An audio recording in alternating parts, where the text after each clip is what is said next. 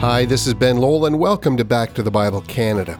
During today's program, we'll continue our current series, The Power of the Gospel, with Dr. John Neufeld shedding light on what it means for us to be raised with Christ. So let's go back to the Bible as we study Romans chapter 6, verses 8 to 14. I wonder if you've ever watched a hockey game where one side has more time of puck possession, more shots on goal, a more consistent power play, and they clearly carry the game and exhibit great strategy, and yet they lose the game. You know, this happens on occasion. It reminds us that the object of hockey is not getting better stats. The object is getting more goals than your opponent. That's the only thing that counts. How silly it would be for a team to concentrate on and celebrate statistics and ignore scoring.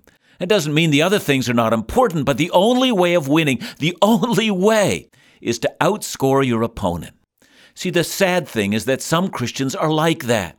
The only thing they concentrate on is winning the battle over sin, and that's not what the Christian life is all about. Now, I fear someone's going to misunderstand me. You'll assume I don't think overcoming sin is important. Well, it is, but that's not the goal of your life. You know, some time ago, I was in the home of a Christian woman who showed me a picture of Jesus she had hanging on the wall, and she asked me whether I thought that was wrong. And I said, I really don't understand. Well, she said, We're told in our church that pictures of Jesus are really idolatry. I told her that anything that we can't do in faith is sin, so did she think it to be idolatry? Well, she said she didn't, but she didn't worship the picture. She had the picture to remind her of her Savior. As I got to know this woman and her family, I found out that the entire life of these people was taken up in avoiding sin or avoiding everything that might possibly be sin, for they never knew when they might be crossing the line and be sinning when they weren't aware of it. Listen, I know of some Christians who think it's wrong to laugh.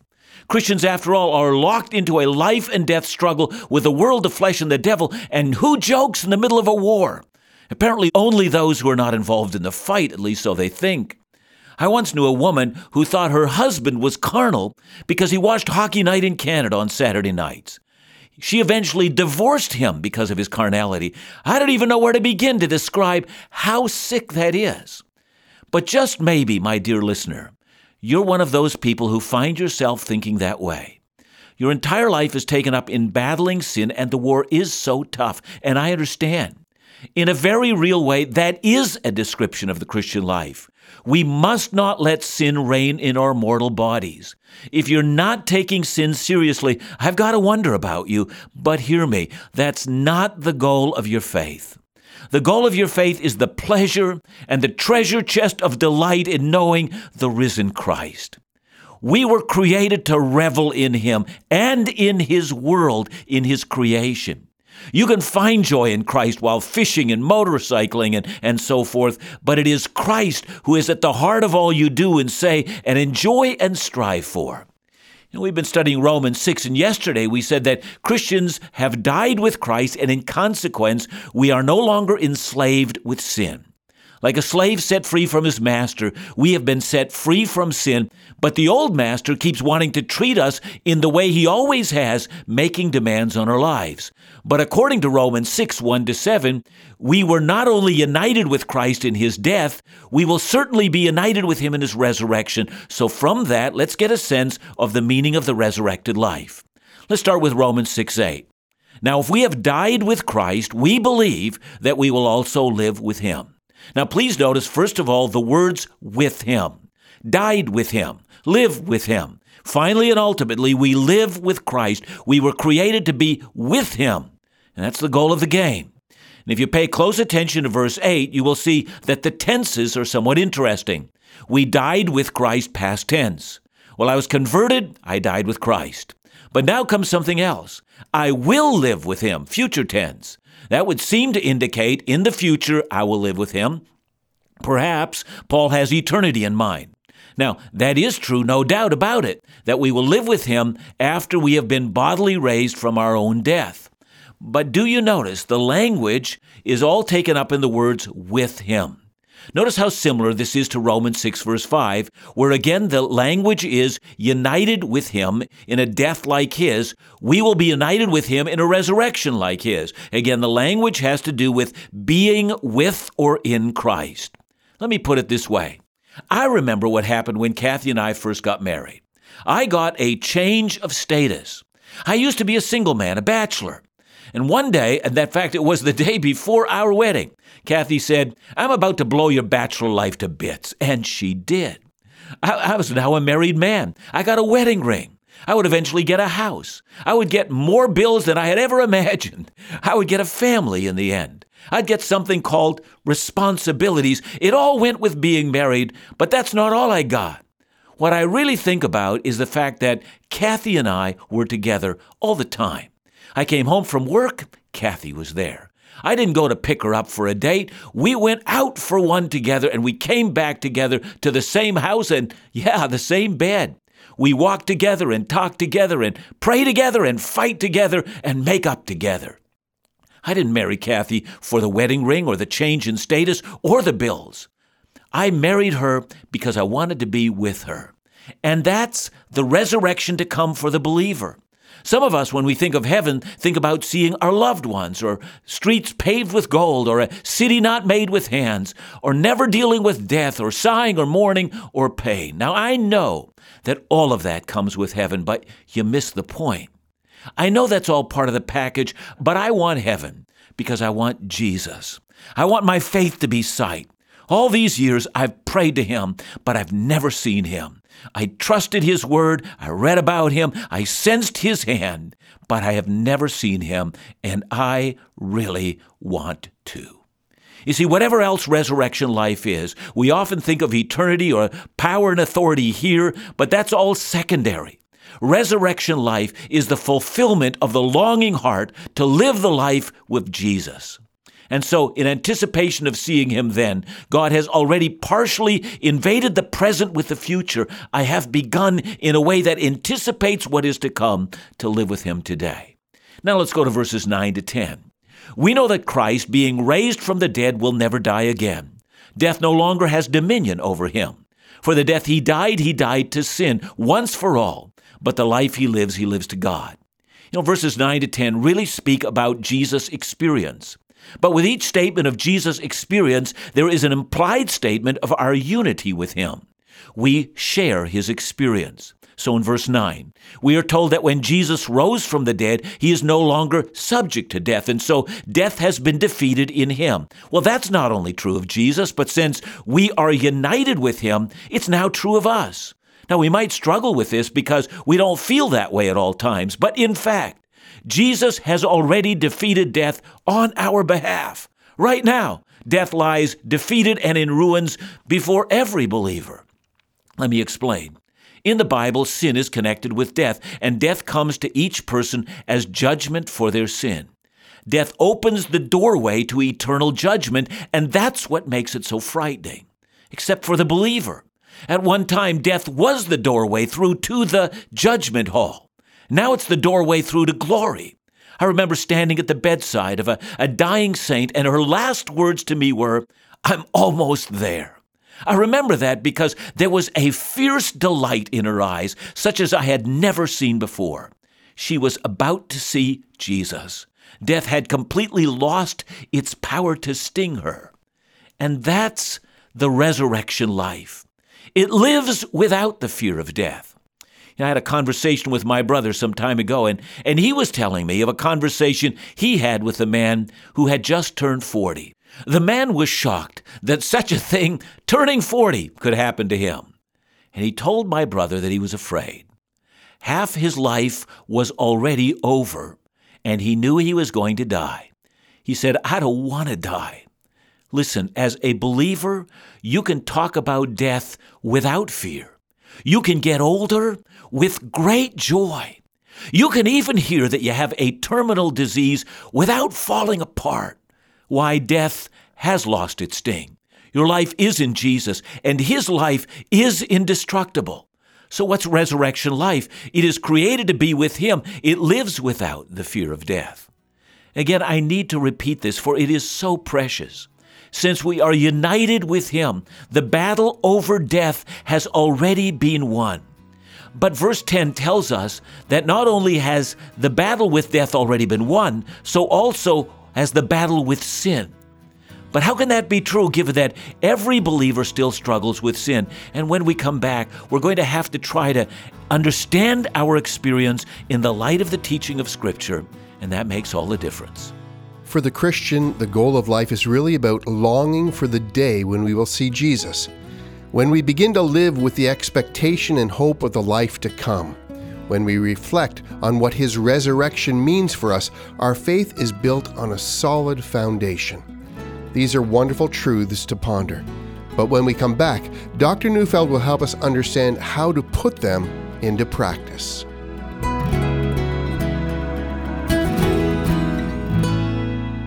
Have you asked for your free Bible teaching CD series? Well, this month we're pleased to offer our listeners Dr. Neufeld's one week series called Remembering the Second Coming of Jesus. As we begin another year, let's ponder the reality and significance of the return of Christ and how that impacts the way we live today. Dr. Neufeld sets the record straight in showing us what the Bible really teaches about this often misunderstood topic.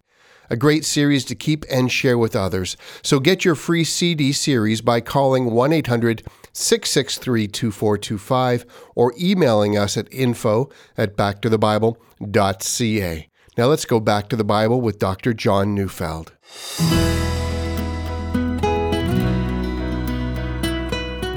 According to Romans 6:10, we died with Christ to sin, and our life now has been given over to God. Christ in his death has purchased our lives. There's a house in White Rock, BC that Kathy and I built back in 1986. I can still remember Kathy. It was spring and there was lots of rain, and there, down in the mud with rubber boots on, she stood alongside of me, stripping the wooden forms off of the concrete. My dad was the builder, but Kathy and I did the grunt work. And in the end, it was our house. We raised our kids in that house. I have so many happy memories there. But then came the day when we signed the deed of our house over to someone else. And every once in a while, I'll drive by that old house. But something is different. In the olden days, I would drive my car right into the driveway, walk up the front stairs, open the door, throw my keys onto the table, sit down in a chair, put up my feet, and say, Ha ha, I'm home. And if I did that now, well, I'd be arrested. My house has been given over to another. And that's the idea of my life. My life doesn't belong to me. It belongs to God, and so I can never treat it the way I once did. It isn't mine. And that's the cornerstone of all sanctification. It begins by saying that I can't claim ownership to that which is sold to another. But practically, what does that mean? All that's good theology, but how do we work that out in the everyday details of our life? And by the way, that's crucial. What Romans 6 is about is not just good news, it's the pattern for our life. What a tragedy it would be for this stuff to have no practical reality in our lives. The fact is, this is a wonderful truth that our old life has been killed, and we live now by the power of the resurrection. How sad it would be if there was nothing more to it than that. But there is. Now that we have died with Christ and will live with Christ, commands are given to us. Make no mistake about it. Now that you know about this transfer of ownership, Christ has some commands for you. No, not just suggestions, commands. After all, He owns you. And there are in this passage four distinct commands based upon the new life that He has given. Here's the first You need to rethink your identity. Look at verse 11. So you also must consider yourselves dead to sin and alive to God in Christ Jesus. The key word is the word consider. There needs to be a settled conviction in your heart. When you think of yourself, you must think of yourself as dead to sin and alive to God. It's a battle for your mind. Those of you who have a profession that gives you a title might be able to identify with that. I remember the time after I had defended my theses that a group of men in a room rose up, stretched out their hands, and said, Congratulations, Dr. Neufeld. First time I ever heard that. I thought, I'm not the real deal. Now, those of you who are medical doctors will remember the first time someone called you Dr. Smith or, or something like that. Or when you joined the police and for the first time were called by the title officer. At first, you might have thought you were a fraud, and after a while, you not only accepted your identity, but your life became shaped by your identity. See, imagine a doctor who did not consider his identity. He says to his patients, Well, this is what I think. What do you think? Or a police officer, I think this is probably against the law and you should be arrested, but what do you think? You see, once you embrace your identity, you simply act differently. So, who are you? Now, this is not the power of positive thinking. If you're not a Christian, you can do this all you want, and it will not help you to be what God wants you to be. But once you're truly in Christ, God wants you to consider your identity. You are crucified with Christ. Your old self is nailed to the cross with Jesus. Your sin nature has been rendered powerless. You have been raised with Christ. You have been recreated to be with Him, and you are His property, free from the power of sin and death. Have you embraced this? Someone will say, But I'm not a good Christian, or I'm not very effective in following Jesus. Stop. What is your identity? Consider. What does God say you are? Now that's the first command. Here's now the second. Refuse to bow to sin's demands. Let's read verse 12. Let not sin reign in your mortal body to make you obey its passions. Notice here that once you adopt your identity, you are given a mandate to live within your identity. But more so, you must refuse the demands of the body. See, interestingly enough, Paul says the body has deeds. The deeds of the body, he says. Dallas Willard said, For good or evil, the body lies right at the center of the spiritual life. Our body is an essential part of who we are. It is through our body that we are given a family, a gender, a language, a culture, a set of talents and opportunities. Through the body comes desire and ideas and sensations and emotions. I develop my personal history and sense of identity through my body. Now, here's the question Who owns your body? Who has dominion or power over it? If you're a Christian, you know the answer. Now, imagine with me that you were once in the army. You had a cruel and demanding sergeant. He shouted at you and mocked you and treated you with contempt. He anticipated your rebellion, and you cringed in fear at his demands. Now imagine you're discharged from the army, and the sergeant meets you in the street. He walks straight up to you, and you just freeze and you remember what he's done to you. He looks into your eyes and says, Soldier, salute.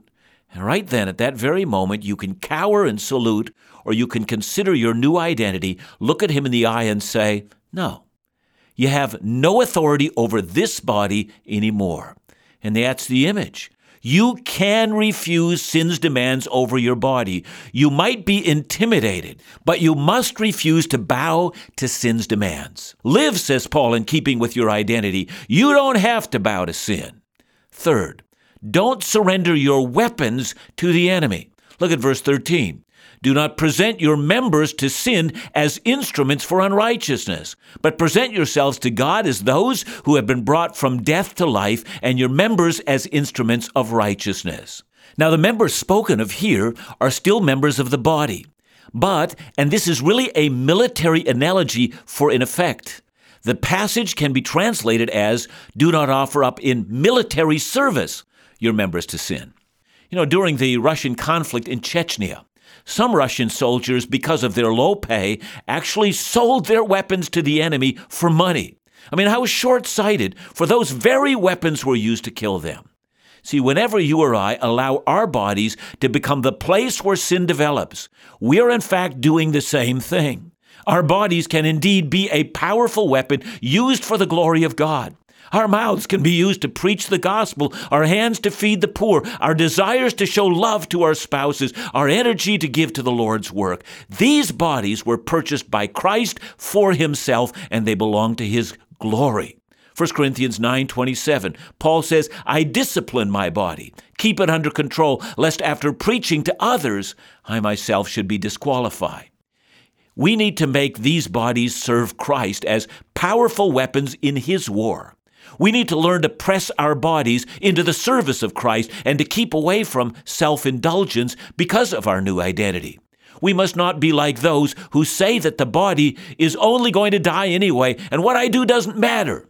Indeed, Jesus was raised bodily, and so we shall also, and therefore the body is the temple of the Holy Spirit. And then Paul leads us to a grand truth found in verse 14.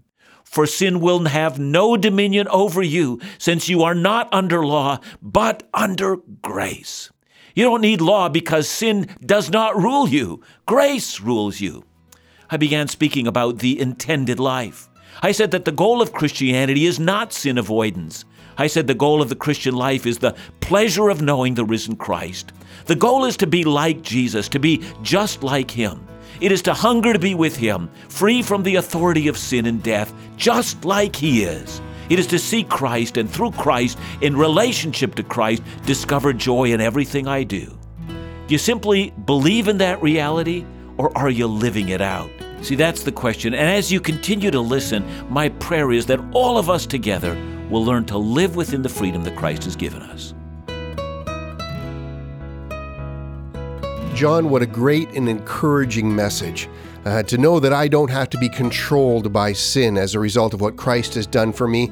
But you know, like it talks about in Romans chapter 7, there's this still this battle within me. How do I overcome that battle with sin?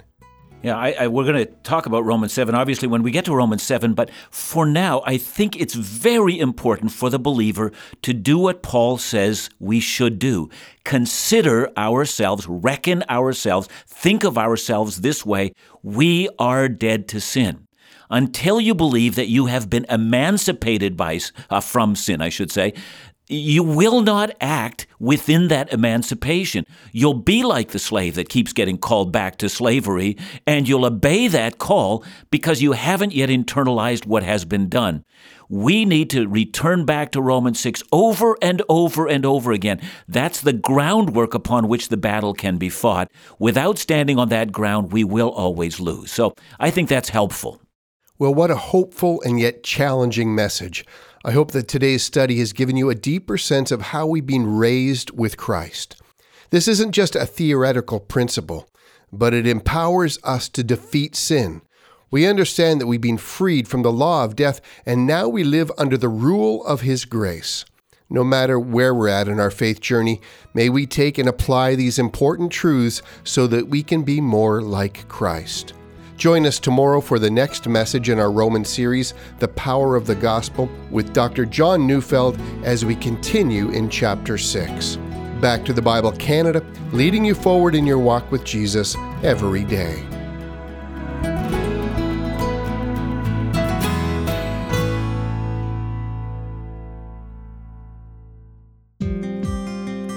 As a Bible teaching and engagement ministry, we're committed to using as many mediums as we can to share the truth of God's Word. You may already be familiar with our popular resource called Bible Matters, which is sent out as a free publication offering a variety of articles from Dr. Neufeld and others. Well, we're excited to announce the launch of a new and improved ministry magazine beginning this February. This new format will combine great Bible teaching and life application articles, along with news and updates from all of our ministries. The new magazine will appeal to a wide audience and speak well into the issues of real life and a living faith. Each issue will offer more content and allow you to stay connected with all of our ministries back to the Bible Canada, Laugh Again, and In Doubt. So stay tuned for our brand new magazine coming next month. And if you've never received one of our publications before, you can subscribe for free today by calling us at 1 800 663 2425. That's 1 800 663 2425, or emailing us at info at backtothebible.ca.